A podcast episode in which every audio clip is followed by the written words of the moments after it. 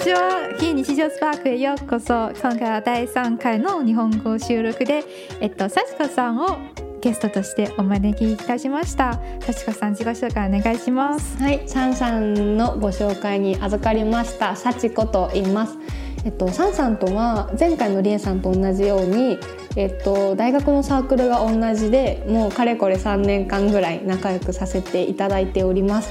で私は東京大学の表彰文化論コースというところを卒業して今は、えっと、とある小さな出版社で編集者をしております。はい、えっと、サンさんとは本当にね仲良く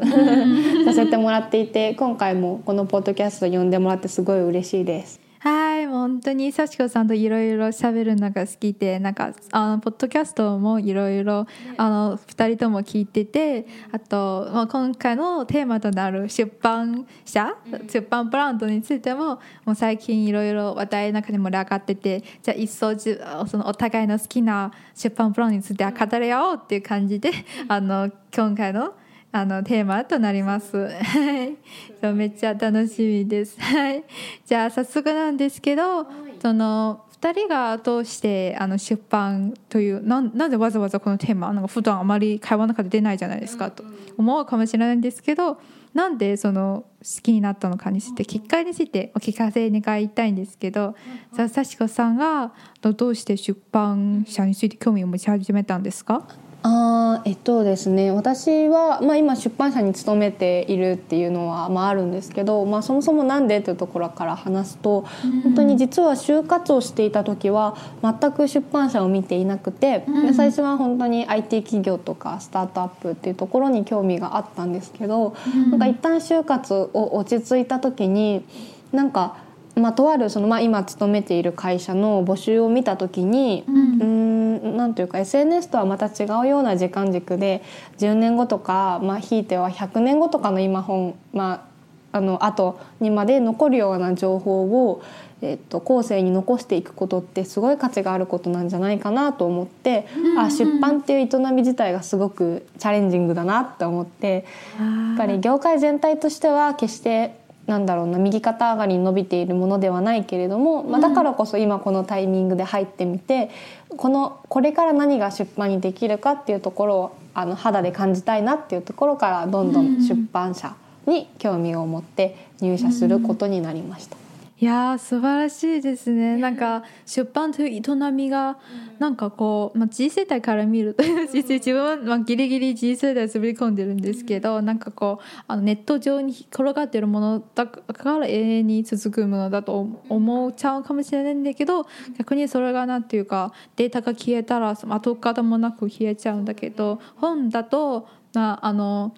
なんていうか半分以上が焼けなくしていても なんか必ずどこかで紙のバージョン残してるなんかなんかそこがなんていうか希望の続くっていうなんかそこからあ人間の営み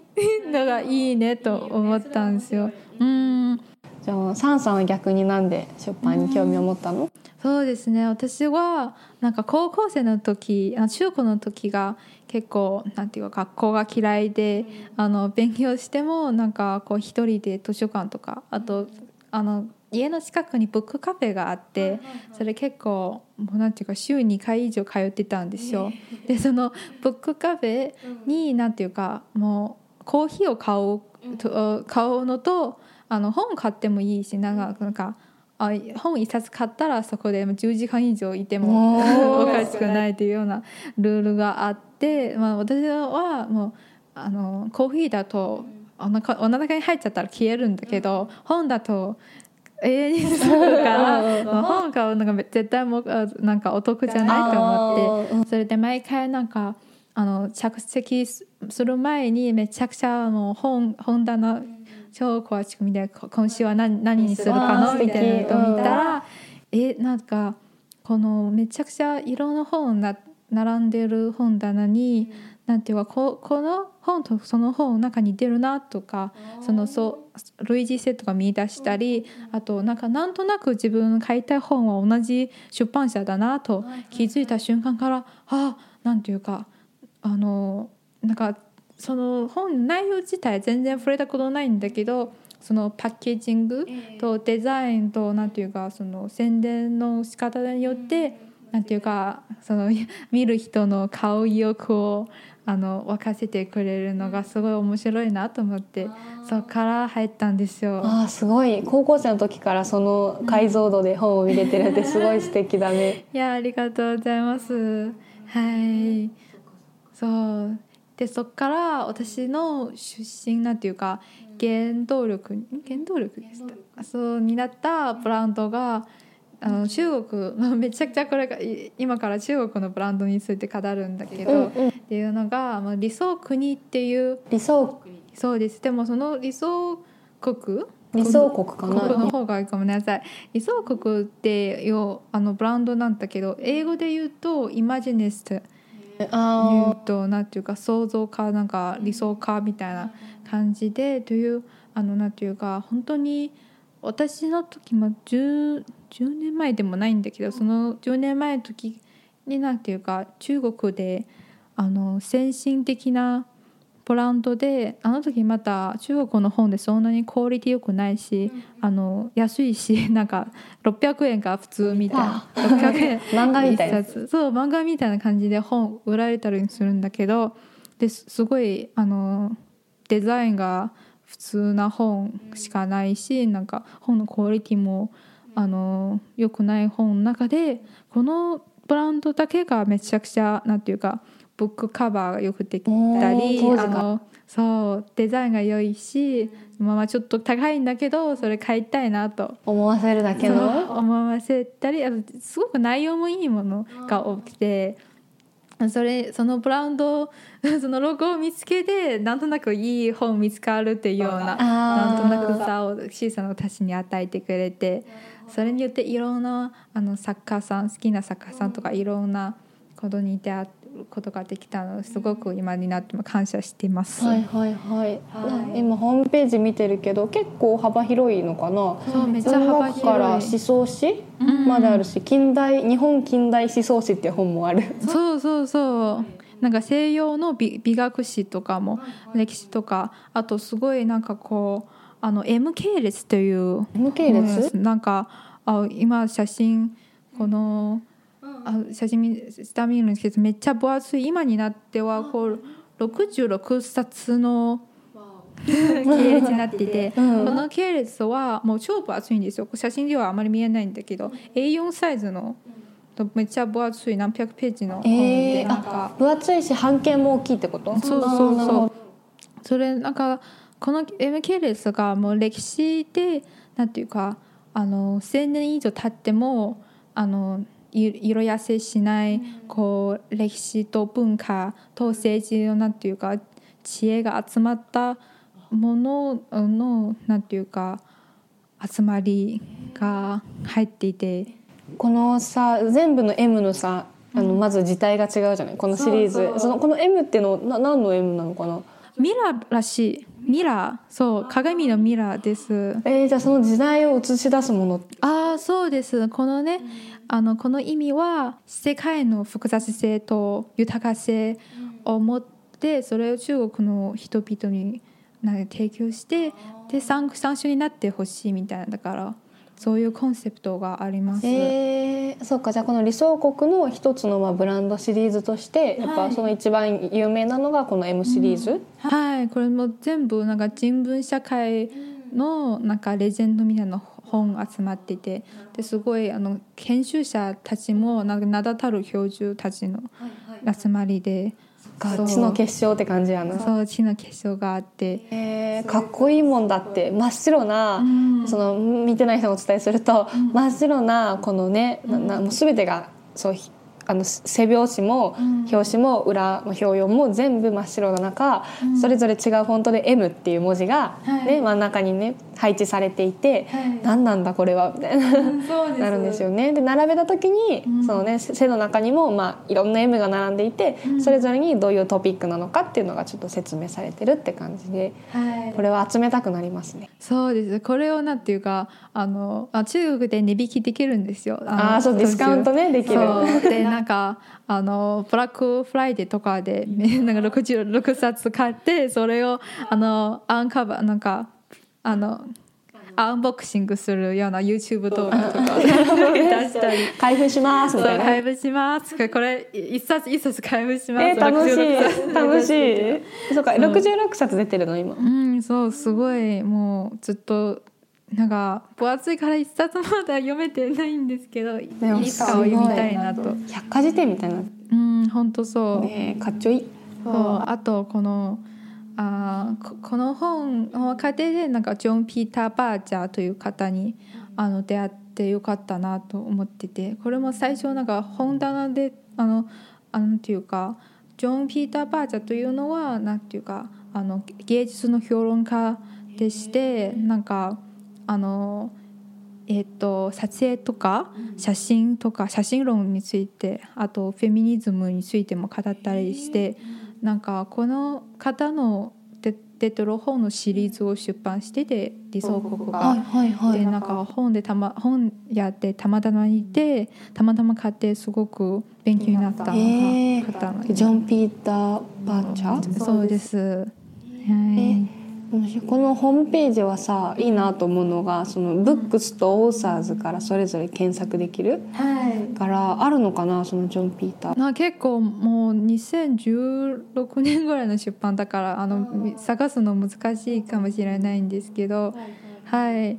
がいい。ねでもちょっと、うん。そうやって好きな作家とか書き手を見つけられるっていうのもね、うん。それぞれのやっぱり版元出版社でやっぱお付き合いしてる、うんあの書き手多分特徴が違うから、うん。うん。そうやってねお気に入りの人を見つけるのがいいね、うんそうです。うん。すごいオーサーズに小野陽子がいる、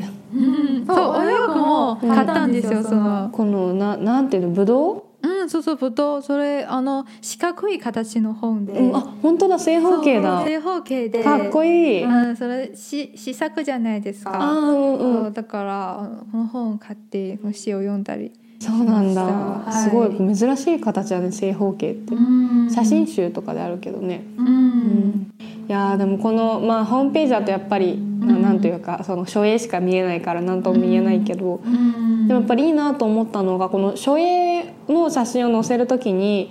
あの普通ならこの平面というかあの表面しか見せないホームページが多いけど、全部背表紙のデザインも見せてるってことは、なんかちゃんとそれだけ自信があるし、ちゃんと物理で買ってほしいんだなっていう意気込みを感じますね。あ本当に。それの分厚さで分かってくるの重量うん。感あそうそうそう重たい感じが伝わってくる思ったより薄いとかあるしねネットで買うと、うん。そうだね。いいものを教えてもらいました。でこのブランドの面白さがあのなんていうか結構マルチ的な活動も行っていて例えば2015年からそのメディアブランドというなんか中国だと管理者っていうあの理想を見る目で見るっていうようなブランド立ち上がってて、あのアプリであの音声と映像を通してあの文化とか社会的なものを紹介するそれは本に限らず？紹介す。るものそうそのあの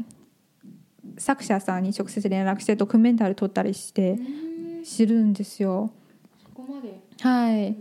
あとはあのあのポッドキャストもあの作者さんさんたちを招いていろんなものを紹介させたりして、はい。じゃあ作り手と一丸となって、はいね、文化を伝えていくっていうそうです。はい。あとこうあの自分のブックバーもあの実体の店も開いたんですよ。えあのこれ理想国が。すごいこれ今初めちょっと初めてホームページ開いたけどはい。本とそれぞれカクテルとかをセットにしてるってこと？ちゃんとイメージしてるんだよね中身を、はい。さっきの小野陽子とかのそのグレープフルーツっていうそのさっきの正方形の本、はい。下の方にあるけどなんか そのつけられてるカクテルにしそしそが刺さっててそうです。ちょっとあの、日本っぽくしてあるのかなとかああ確かに。はい。面白いこれどこにあるの、これ一つ北京で一つがなんか陳皇島っていうところにあるんですけど、へえめちゃくちゃ面白い。ねうん、なんかいいななんていうか。あの本を読む自体があの食べ物を食べるみたいなそのあの生活の一部としてのコンセプト確かに。もあるんじゃないかなと。本を読むことが衣食住の一つとして、はい。ね組み込まれて。はい、なんていうか伝え書店とかもあのスタバとあの一緒になっていろいろ提供したりするんじゃないですか。カフェみたいなそれこそね。でもななんとなくと思ってるんだけどなんか蔦屋に行く人は蔦屋に行って本買ったりあのスタバに行く人はまあスタバあのコーヒー買ってそこで仕事したりするんですけどなんていうかあのあそこでほ本を買ってついでにあそこで読むというより、というのはあんまりしない感じはあるんですけどそれ合ってるかな、うん確かにそうかもしれないね。やっぱり同じ空間にはあるけれども、やっぱりなんかどっちも一緒にするってことは多分あんまりない気がするし、なんとなく本もなんだろうな。ああいう一緒になっている本屋に行く時って、よし本読むぞっていうモチベーションで行くことはあんまりないような気がする、なんとなくフラッと立ち寄ったりとか。確かに。てかそれはなんかツタヤとスタバ自身の性格にもあると思うんですけどなんかツタヤっていうなんか、まあ、本屋というよりは結構あの結構ファッショナブルななんか場所として今イメージが強いしなんかスタバも結構若者のイメージが根付いててなんていうか本を読むようなところではあまりいないからそれ自体の関係性もあるかもしれないですね。だからまあ本を認知してもらうっていう接点にはなりうるけれども、やっぱり腰を据えて読もうっていうところはまた別の機能になるかな。うん。うん。そうですね。日本日本に同じようなコンセプトがあったら知りたいね。うん。確かに、ね。なんか分岐っていう六本木の六本木のね、なんかブックカフェとかあるんじゃないですおか、金払って入場で。そうあそう時間性があるんじゃないですか、でもあれもちゃんと本読もうって気持ちになるかもね。あれは最初に課金をするから、ね読まずにはいられないっていう。ううんん、いいかもしれない。はえー、ありがとう素敵な理想国ですね。そうです。理想国です。皆さんもぜひホームページで見てみてくださはい。い中国語が分からずともなんとなくわなんかでファッションあのデザインがいいっていうとこ伝えビジュアルが 伝わると思います。はい。はい。はい。では幸子さんからも一個好きなブランドを紹介してもらっていいですか？そうですね。えーどれにしようかな。三つ私は挙げたんですけれども、最初はじゃあ私の小さい頃から好きだったもののえっと挙げますね。はえっとこれはもう本当に知ってる人多いと思うんですけど、ポプラ社という会社ですね。ちょっとサンさんとの Notion にホームページを貼ってなかったので、すみません。いやいや全然。えっとまあ、ポプラ社と調べればすぐ出るんですけど、はい。これはね小さい時からお世話になってる人が多いと思います。かいけつゾロリとかが一番有名ですね。はい。で私はもう本当に小さい時はなんだろうな本当にそんな高尚な読書をしていなかったうん。ので本当に面白い子供用の本を普通に無邪気に読んでいましたね。なので最初にあの本を読むっていう習慣を作ってくれたって意味でポプラ社をここに感謝の気持ちであげてるんですけど、やっぱり解決ぞろりは言わずもがな、あのなんだろうなすごくビジュアルが綺麗というか子供向けだからといって、なんか決して子供騙しななんかイラストではないというかちゃんと手を入れてあるようなイラストとか、あとは白押しキラキラしたようなデザインみたいなもの、まあ、贈答用としてすごく成立するような美しい想定の本とかが結構あって、なので子供用としてその大人からもらプレゼントとしてもらった後もずっと長く手元に置いておいてなんかまた例えば自分に子供ができた時とかあ残しておきたいなって思えるような本が多いという意味で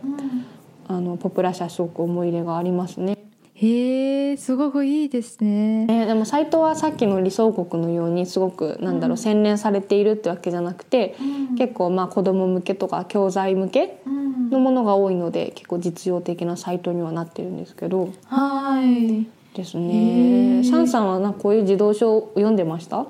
昔そうですねめちゃくちゃ児童書読んでましたやっぱりあの私も高尚の読書 高尚読書って何なんだっていう逆にまあト知りたいんでルストイすけどとかを小さい頃から読むとか。それすごいね逆にはいなんかあの中国だと子供から高尚読書とするとなんかやっぱり中国の詩詩詩歌とかあの古典古典的なものが高尚とされてるんですけど私はあの漢文苦手だからそのなんていうかあのたくさん撮影のとあと児童文学とかの雑誌とかめっちゃ読んでましたね。ああなるほどね、その雑誌ってどんなのが集まってるの？うん、そのなんか児童文学児童文学っていう雑誌があって、なんていうか子供向けのあの連載あの小説を連載したり、それをなんかイラストでいろんなの集めてかあなんかそういう雑誌なんですけど、はい、それもなんていうか結構字が多かったんですけどあの絵本というよりは。でもなんかそうだね絵本は逆逆にあんまり読んでなかったかもしれない。ああそうなのね、うん絵本ってでも自分で読むというよりも読むとしたら誰かに読み聞かせてもらう感じだよね。うん確かに子供の頃ママ読んでくれたんでしたっけ？記憶にどうだろうね。ね。今家によるんだろうけど。ううん。んうん。どうだろうね。小さい頃の読んだ絵本は。今めっちゃ思思い出すと。思い出すと。ああの長ソックスの。あピッピピッピピッピ結構文字あるよあでもなんか中国語バージョンがあのめちゃくちゃでかかったからかもしれない。ちゃんとイラストトも大きかったのちゃんとイラストが多かったんです、えーいいね、ピッピでもいいよね。元気もらうよね。いやー本当ピピに大好き。小さい頃からのなんか私のあのフェミニストの現実 まあ確かにちょっとなんかライオットガール味はあるかもしれない。そうです、なんかあのあの女の子をいじめる人をわーってあの駆除したりあの女の子一人でもなんかあの馬をあの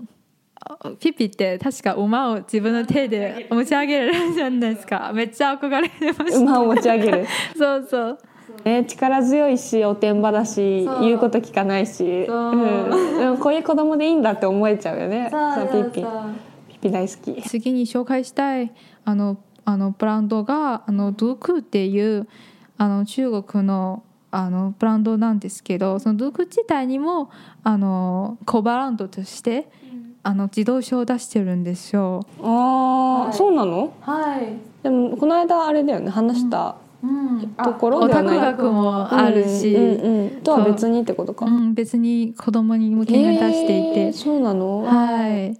もそこはすごくなんていうかあの教育となんか文化についてめちゃくちゃ考えてるんじゃないかなと思っていてそうです。なんか説明するとトゥークというブランドが2005 5年に立ち上がってでそこは最初は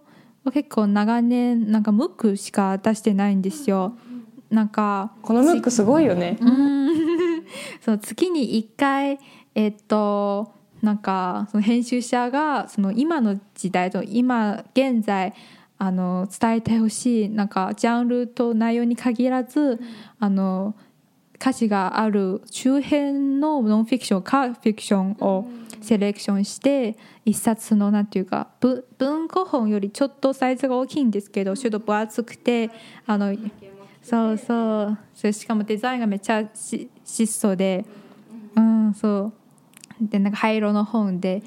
あの集めたくなるみたいな本をあのすごい出してるんですけどそれをなんていうかあのなんか編集者編集長自身が結構ビジネスあのビジネスパワー。この間ね一緒にドキュメンタリーあそうです。見たよね、はい。なんていう人だったっけ？あのみんなからラオリオっていうあの六 あのラオをつけてその目上の人に対してあラオをつけることが多いんですけど。えっと、ラオリオっていう六なんで六なのかわかんないんですけど六さんっていうような方でも相性がもらってて、なんていうかあの編集するのが一番大好きなんですけどこの中国で今あの右下がりしている出版業界をどうやって中でどうやって存続しているのかめちゃくちゃビジネスあのの視点から経営を続けていたりあとなんていうか最初は結構出版あの印刷をも外儲けすることであのああの結構あの赤字あったことが多いから、えっと、もういっそ全部自分でやっちゃおう。いや本当にね難しいことだと思う、うん自社で印刷から製本までやることって、うん、リスクもあるし。そうです。でもそれを決断してあとなんていうか一回、えっと、有名なことがあってあの在庫を減らすために SNS であの私たち出版社今危機にあの迫っていますだから皆さん助けてくださいっていう感じの。なんていうかクラウドファンディングみたいなあの声かけででみんな全国の人々からめちゃくちゃあのあの助けをもらっていてあの、ね、在庫を半分ぐらい減らせて素敵なエピソードは。そのようなこともあってやっと今経営続けていてでもどんどん良くなっていてあのコブランドさっき言ったようなあの子供向けの児童書とあのオタク学っていうゲームと映画の設定集などをめちゃくちゃ、はい、出版していて「ゼルダ」の出版集なんか設定集とかあと有名なゲームのなんか楽譜とか OST とかの本とかそうです。あとゲーム機の歴史とかも出版したりしていてえっとそうですね。あとあの結構次世代向けに今自分のアプリも作っていて、はい、あの海外海外に住んでまさに私のような本買えない人たち向けにあのアプリであの全冊あのムックを読めるようなものを提供していて、アプリ内で Kindle とかじゃなくても自社の？そうです。なるほどね。はい。えー、それはなんか一冊一冊買い切りなの？それともサブスクみたいなあサブスクらしいです。そうなんだ。まあムックであればサブスクの方がいいのかな？そうですね。やっぱそこにこだわり持っているらしいんですね。ああそうだよね、うん、一冊一冊よりも一貫してそれを読み切るっていうのにね。うん、うん。うん。うん。はい。なるほどね。面白いね。だしこれはすごく参考になりそう。日本の出版社も、えー、いろんなね雑誌があるしいろんな電子化が進んでいるけれども、うん、なんか例えばすごくバックナンバーでお、うん、同じような領域が取り上げられた時に、うん、なんか今読んでいる今年の特集号と比べて読んでみることで全然見えてくるものが違う、うん、あ30年前にも意外と同じこと考えてたんだなとか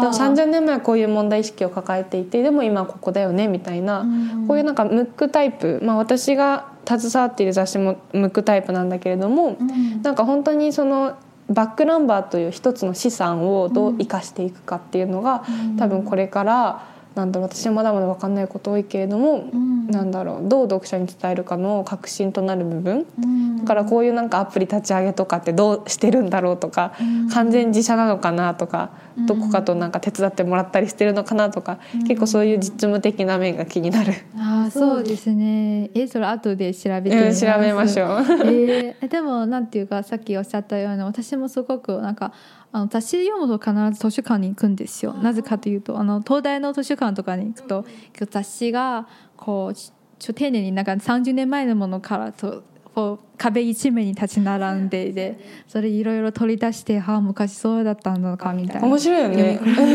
ですね。こういう編成とかああるいはあ昔全然買わなかったとか。そうそうそうそうそう。今じゃ絶対言えないよねみたいなことが 書いてあったりとか ね。そうなんだよね、はいいやだからすごく先進的な取り組みで、うん、うんこのなデュデュクってデュデュクっていうデュク。あのあのドゥってあの読むっていう感じで、はいはい、っていうのはあの倉庫の。えー、倉庫の。じゃあ読読む子みたいな。そうです。あの本の倉庫みたいなというコンセプトでして。そのまんまやな。はいはい。なるほどね。はい。あれがこれがえっとサンさんの二つ目の紹介してくれたはい。2005年に設立されたデュークという。はい。はい。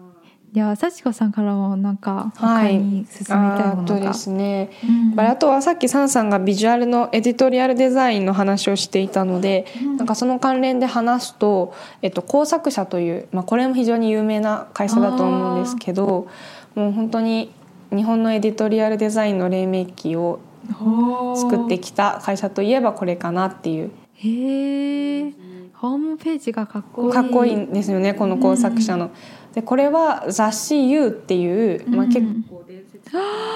これ見たことあります。本当に？はい。いやえ一番好きなデザイナーですよ。本当杉杉浦杉浦浩平さん。そう彼がやっぱり携わってきたもので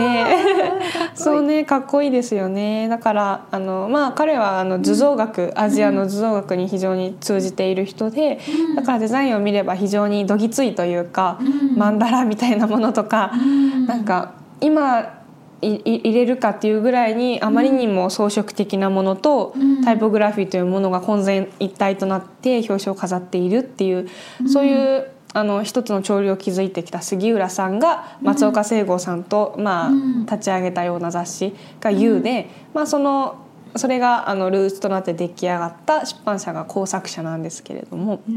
だから今でもそのスピリットは結構受け継がれてきていて最近の工作者の金刊を見ていてもやっぱりその他の人文系の結構洗練されたようなスマートで結構シンプルなデザインに比べた時にやっぱり一風変わったというかあこれは工作者だなって分かるようなねあのサイドのあのサイドの高いような、うん、あのデザイン色合いであったりとかそういうものが結構多いなと感じているので。うん。確かに新刊と思えない、あの雑誌もなんかなんか今今これ使うみたいな感じの、ね、変わった雑誌カバーがデザインが多いんですね。でもそこが好きだな。うんね私もそう。で、やっぱりそこは工作者としての、多分一貫したブランドがあるんだろうなっていうのを思いつつ、やっぱりこういう感じのなな草書とか草書っていうのかな。こういうものは今の事務所で使うっていうの一つの勇気がいることだと思うし。うんそうですね。でもそこにそのブランドのあの継続性となんていうかそうだね。そうですね。大事ですね。ああのノートもやってらっしゃいますね。工作者面白いなんかね。そうなの、だからこの、えっと、各研究者がこの工作者の方をどう読んでるかみたいなのも結構記事があってそれ面白い。え日本でこういうあのノートとかあの自分のなんか宣伝の形としてあのウェブメディアを取り入れてる出版社が多いんですか？まあでも多いと思います最近は、本当に大手のそれこそ多分多いですね。早川書房さんとかもやっているしやっぱりその一部公開して書籍の試し読み的な感じでノートを使ってもらったりとかあとは作者のインタビューとかスピンオフ的な感じで、うん、もうあのなんだろうか完全に読者に興味を持ってもらう窓口としてはノートは欠かせないってなってると思なるほど。逆に昔はどうやって宣伝したんですか？そうですね。どこでやってたんだろうね、うん、なんか新書発表会とかあるんですか、ね、発表会は多分なくてやっぱり昔は新聞の広告で三月広告っていうんですけどもこれぐらいのスペースに金刊を出して多分定期的にそれを見てくれる人がいたと思うんだけど、うん、今は必ずしもそうじゃないからやっぱり SNS かノートっていうとこなるほど。あとは昔は目録って言ってその1年間にその出版社が何を出したかみたいなのを小さな冊子として作っていたからそれをなんか、まあ、時々書店さんに置いてもらったりしていてあこれ気になるって言って注文してもらったりとかそういうなんか結構人と人の営業スタイルが中心になった気がなるほど。なんかマーケティング大事ですね。なんかどんな客層向けにどこで発信すればいいのか。いやそうそうそう。本当ねそれを私もちゃんと勉強したいなと思って。そのどうやって本を売るかみたいなところでね。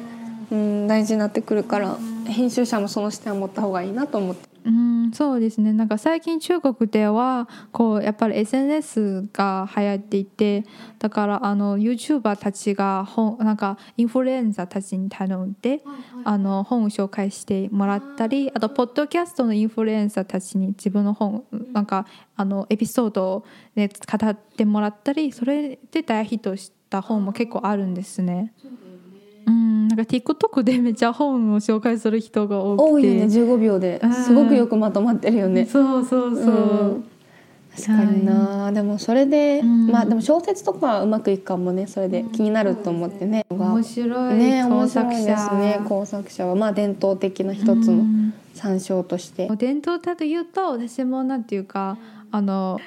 めちゃくちゃ早勝負の出した SF 系列の本を読んだんですよ。はい。そうだね、うん、でも早川書房さんはもうさんさんが話すからと思って。もうね前回も SF から日本語が好きになったって言ってたから、うん、さんさんのルーツなんだろうなと思いつつ、うん、はい、うん、そうなんか私もなんか日本の出版社あまり詳しくないからあまり話すことがあ少ないんだけどでも1945年8月立ち上がること絶対えー、で長い歴史持ってるなと思った以上、ね、終戦終戦した直線？直直後か直前かな。直8月だからちょうど真ん中。真ん中ぐらいだよね。えー、ね。えー、と思って。だから戦火間もない頃に多分立ち上げられた、うん、うん、そうしかもすごいなっていうかあのなんかえーと、前衛的な視線なんていうかあのだってその時代からもちろん昔からアメリカの SF とかを輸入したりそれからなんか SF マガジンを立ち上げたりなんていうか、うん、それなんか戦争とどんな関係性を持っているかは全然わからないんですけどなんかすごいだなとリサーチしてて思ったんです。確かにね、うん、でもやっぱりあの私も全然昭和のことは分かんないけれども、まあ、昭和について描写された作品を見てると、やっぱり子どもたちは必ず SF 的な物語に憧れてる。やっぱりそれは宇宙開発が同時にアメリカとソ連で進んでいたっていうのもあると思うけど、うん、なんか宇宙への憧れそその時代性とやっぱり SF の市場拡大は多分絶対関係してる。から、まあ、そのその世代が SF 好きなのはすごくうなずけるけれども、うん、でも私の世代とかあとまあサンさんもそうだけど、うん、やっぱずっと SF 好きな人って多いじゃない、うん、そうです、ね、か宇宙的なものが好きな人って。それなんかなんでかなと思って。私は最近になってようやく映画でも SF ものを見れるようになったんだけど、うん、サンさんはななんで好きになったの？そのジャンルとして。はあ。そうですね。なんか SF なんで好きやもしあなんかファンタジーとかと比べる必要があるかと思うんですけどやっぱりなんていうかあの中学校に入ってこう物理を勉強し始めててそのなんていうか世の中の断りとかがあの数式でもって表せるんだということ自体にすっごいあのその数学の数字に隠され秘められた美しさに打たれてて、はい、あとそそこになんかアニメとか読んでると結構なんか SF 的な要素も入っていて私自身もそんなというかああの構造的なものとかあと私その時は結構憧れて工業的なものとかにその企画的に企画的なものがなんか直線的なものが結構多くてそこにあの難しいなと思ったりするも思うしなんていうか私がこう宇宙とかこうハードあのハード的なあの SF とかよりはソフト的なあのなんかあの製造的ななんていうか宇宙開発しようなんかこうバトルしようなんかあのスター・ワーズとかのあの SF 苦手なんですけどそうなんかでも未来を予想してそそこからなんていうか人間はどうやって生きているのかその問題提起型そのなんていうか SF というあの媒体を通してあの人間性について考えるような作品が好きですね。でもそうかもしれない。私も、だから最近面白いなと思うようになって、うん、私は、うんまあ、めっちゃ話それちゃうけど、あのなんだろうなやっぱ SF っていう枠枠組みでしか考えられないことってあるなと思って、うん。やっぱり最近はオクティビオ・バトラーっていう、うん、あの黒人のあの作家の中で、まあ、特に女性の中で、多分最もなんというか知られているような、うん、あの SF 作家も亡くなってるんだけど、うん、を読んだ時に衝撃を受けて、うん、やっぱタイムリープものとかってあんまり好きじゃなかったの私、うん、なんか頭がごちゃごちゃするしえっと思って、ね、うんと思うしなんでそんな行ったり来たりしなきゃいけないのと思ってたけど、うん、なんかなんか時空とかを操作思考の中で操作することでしかわからないことってあるなと思って、うん、そうね、そうした仮説の中でしか到達できないような問いみたいなものがやっぱおもろと思って、うん、私もやっと SF の道歩み出した。えー、なんかあなたの人生の物語ぜひ読んでほしいです。えー、何？それなんか時空なんかあの時間についてあの考えさせるような作品であの結構語ると長くなっちゃうんですけど結構大好きなあのテッド・チャンという作家の本でしてなんか沈黙が有名。あそうですね。そう「 Arrival」という映画の原作なんですけどあなたの人生の物語でそのなんていうか時空を超えるような能力を持った母親が自分あめっちゃネタネタバレになりそう。やっぱやばいやめようやめようって言うでほしい。オッケーオッケー読みます。はい。はいえっと中国のテッあのテッド・チャン系列とあの SF とかの本を出版している出版社についても紹介させていただきたくてそれはなんかあのどうやって直訳するのかわからないんですけど翻訳の訳に林がついているというあの訳林出版社 っていうそうですね。っていう出版社がなんかこの翻訳の訳が入っているから察するようにあの主に外国からあの輸入した本を面に出版していてで1988年にあの設立したんなんですけどあの SF シリーズもあっててこの後であのあの載せるんですけどこのカバーデザインがかっこよくて結構ポップなあの色を使ってるんですよ。あの結構このあのフィリップ・ディックのあもちろん皆さん多分ご存知かと思うんですけどアンドロイドが電子羊の読みを見るか？逆？あ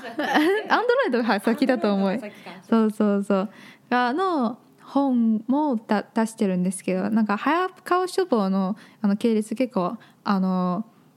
黒いカバーの上にあのポップな色がフレームとかになってるんじゃないですか、サイケデリックなそうそう。それは中国で結構なんかポップななんか、すごい色そうです。ま真っ赤な。っていうのかなうん。朱色？うんなるほど、ねちょっとオレンジ寄りな赤。はい、そうです。あとフィリプティックの他の本もなんていうか、あのポップな青とかポップな緑とか使っていて、それなんかしあの本が集めたくなっちゃうような感じね,、そうです、でもアブストラクトですよね。特に。羊も。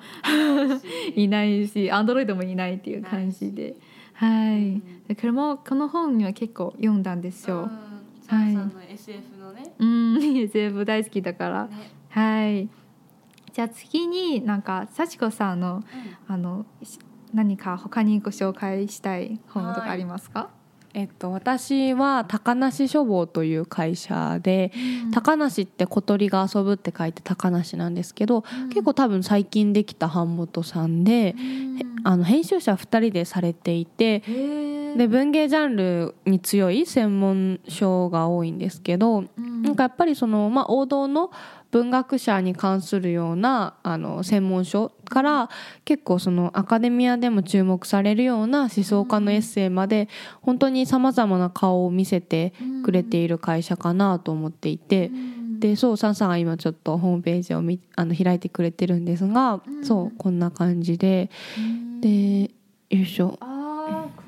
のこのロゴデザイン好き。そう手書きのサインのような小鳥の、であとちょっと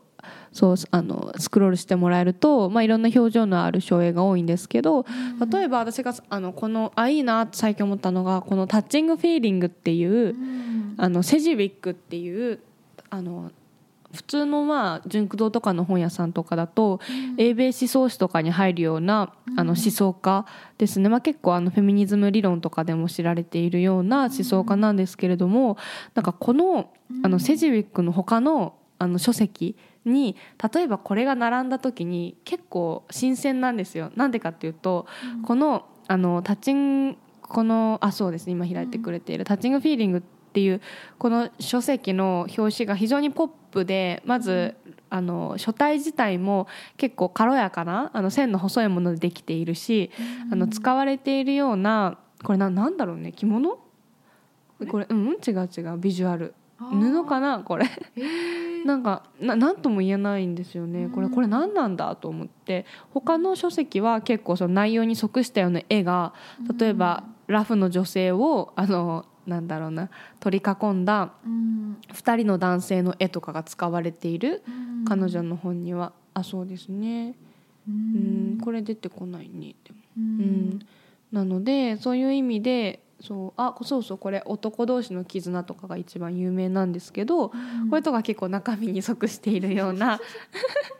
そう古典的ですね。古典的なそう本の作りなんだけれども、うん。こういうイメージが私はあったので、うん。だからすごく新しいし、まあ、中身は今回うん。エッセイっていうのもあるんだけれども、うん。こういうまず軽やかな書体であることと、真っ白なそのなんだろうな表紙の中に真っ青なこの、うん、本当なんだろうね布かな、なんか抽象的でなんか現代アートとか似てる。なんかこれ見て最初はえ一瞬なんか現東京現代美術館のよくあるポスターを思い出すんですよ。確かに。うん。そうですね。そうサンさんが言ってくれたみたいにポスターっぽいかもしれない。なんかうん。何かを説明しようとするよりうん。一回目を引いてん？と思ってしかもセジウィックじゃんみたいな。なんかそういう今までやっぱ読書をしてきた人もあの彼女の本読んできた人もそうじゃない人もどっちも取り込むような文脈の中で本を作っているような気がしていて私はすごくこれからもっと読みたい本屋さんだなと思いました。おー。うん、結構なんだろう。エッジの効いたものが多いよね。なんかあんまり文芸文芸してないものが多い、うん、確かに文芸文芸。文芸文芸してないかもしうれない、ん、そうですね。へえ。ヘミングウェイとかアバンギャルド・ヘミングウェイっていう、へえ。まあね、タイトル自体が結構たすでに前衛が入ってる。っっていう分まあ、だから企画時点からそういう意図があったりかもしれないけれどもこの SF する思考とかでも作りはさ、SF してないねああ確かに。これは古典的かもしれない結構なんかこれなんか歴史の本がよくあるあのカバーですね。そうそうです。なんかあの砂漠とかなんか西洋、西洋史西洋史。歴史みたいな感じのカバーする。うんそうだね。1年生の必須教科書みたいな。ああ確かに。だからまあ意外と硬いものから、うん。そういう軽妙なものまで幅広いなっていう。う、ん、なるほど面白いですね。なんか私のもう一つきなんかお世話になっている なんか好きというよりも本当にお世話になっている日本の出版社が BNN というデザインコンピューティングとクラフトなんかこうあのコンピューターの技術にまつわるあの本をいっぱい出してくれててなんていうか私割と技術書とかあんまり買いたくない気分が強くてなんていうか本当に本を見るよりはまあ PDF として見てだってコピペースしやすいんじゃないですか。コーディングとかたくさんあの載っていて コピペースしやすいからなんかこういうそう紙よりもそういう方多いんですけど BNN はデザインがいいんですよ。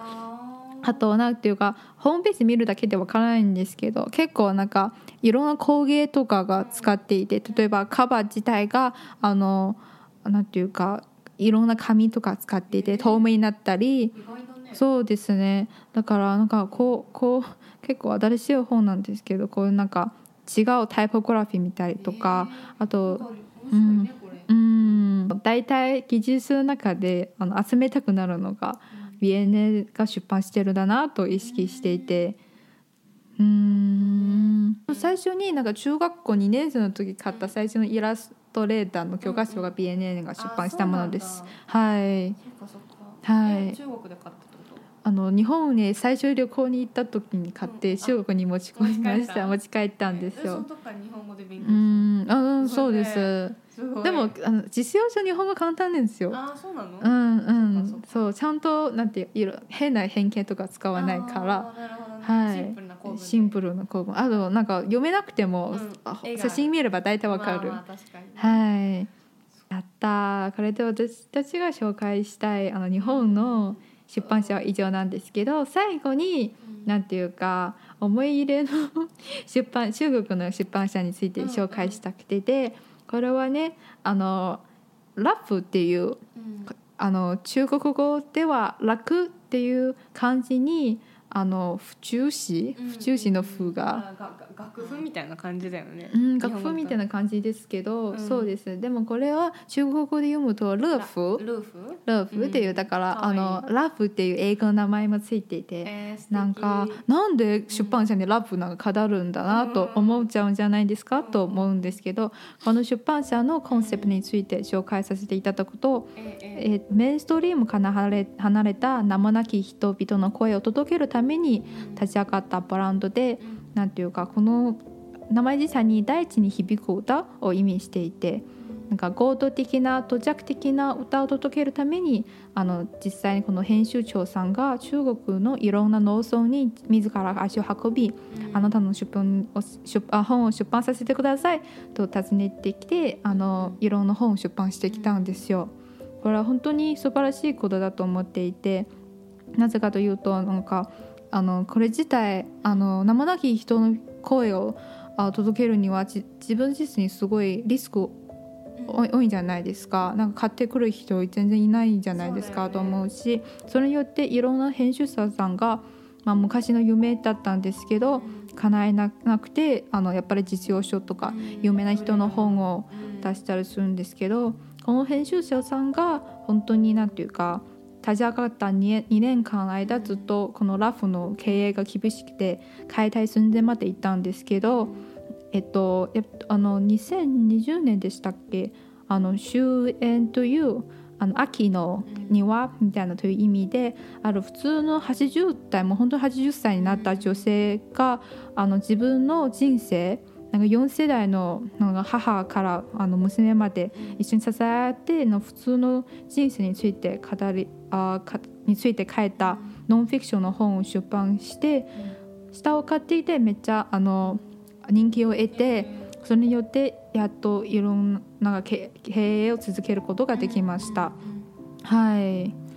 素敵。そう私もねこの間この立ち上げた人のドキュメンタリーをサンさんに見せてもらったんだけど、うん、なんか本当にね自分で自ら足を運んでね、うん、辺境の田舎みたいなところに、はい、で実際にどういう活動してるのかって声を聞いていて、うん、なんか本当にどうやってこの成り立ってるんだろうってどんな人が手に取って読んでるんだろうみたいなのすごいやっぱ気になった、うん、うん、から私はまだ語学的な障壁があって、うん、そのコンセプトとしては非常に共鳴できるんだけれども、うん、じゃあそれを本として一つの商材商品としてやっぱり世に出さなきゃいけない時に、どこにアクセントを置いて人々の心を響かせてるんだろうみたいなのはやっぱすごい気になる。はい、うんね、そうですね。なんか日本だとなんかこういったあの普通の人々のあの生活を描くような小説とか文学とも結構多いと思うんですけどそれは逆になんていうかノンフィクションな形にするとあんまり見当たらないんですかね。そうだね。本という形態ではあんまりないかもしれない、まあ、テレビとかではそれこそいっぱいドキュメンタリーとかあると思うけど、うん、なんかこれ一つの物語としてドキュメンタリーとしてまとめた本っていうのはほぼ見たことない。うん。かな。まあ、文学とか文芸にするとやっぱりその書き手さんの知名度、うん、によってやっぱり広がったり広がらなかったりするけどうん。だからこういうなんか一つの出版社が一つのコンセプトとして続けることはすごく珍しいと思う。はい、うん、でも私もなんかあのこのドキュメンタリー見てなんかこの編集者さんがあのあの今経営続けていていろんなあの同同業者のいろんな他の編集さんから私の夢をあの代わりに叶えてくれてありがとうこれからも絶対生きていってほしいみたいなそうなんかあのいろんな人に支えられているような存在になっていて本当に良かったなと思います。名もなき人の声を届けるのは大事だなと思っていてこのメインストリームから始めた多様性のあふれる人の声一人でも多く届けてほしいんですよ。私自身も。なんかこのポッドキャストもなんていうか全然記録に値するものじゃないかもしれないんだけどあの全然実用的なものでもないものを届けるのが本当に好きだなと私自身も。はい。それを誰かの声心に何か残すことができたらいいなと思ってこれからも発信活動を続けていきたいなと 思います。ラフのラクラフ、うんうん、ラブのそうだね声バージョンというか一つのファーストステップとして、うん、サンさんのポッドキャストが機能していくといいなと思います、ね、いやありがとうございます。本当に。はい。なんか心が満たされると自然に口から溢れる声というのがラフのキャッチコピーに一つでもあるんですけどあの愛があれば心から自然に何かがあの言葉が伝えていくようなものだなと思っていてだからこれからもやっていきたいなと 思います。はいありがとうございます。以上が今回私たちが紹介したい好きな出版社のブランドでした次回はなんかお互い気になる出版社となんとあの私たちが考えてる理想のメディア像？メディア像について語り合いたいなと思います。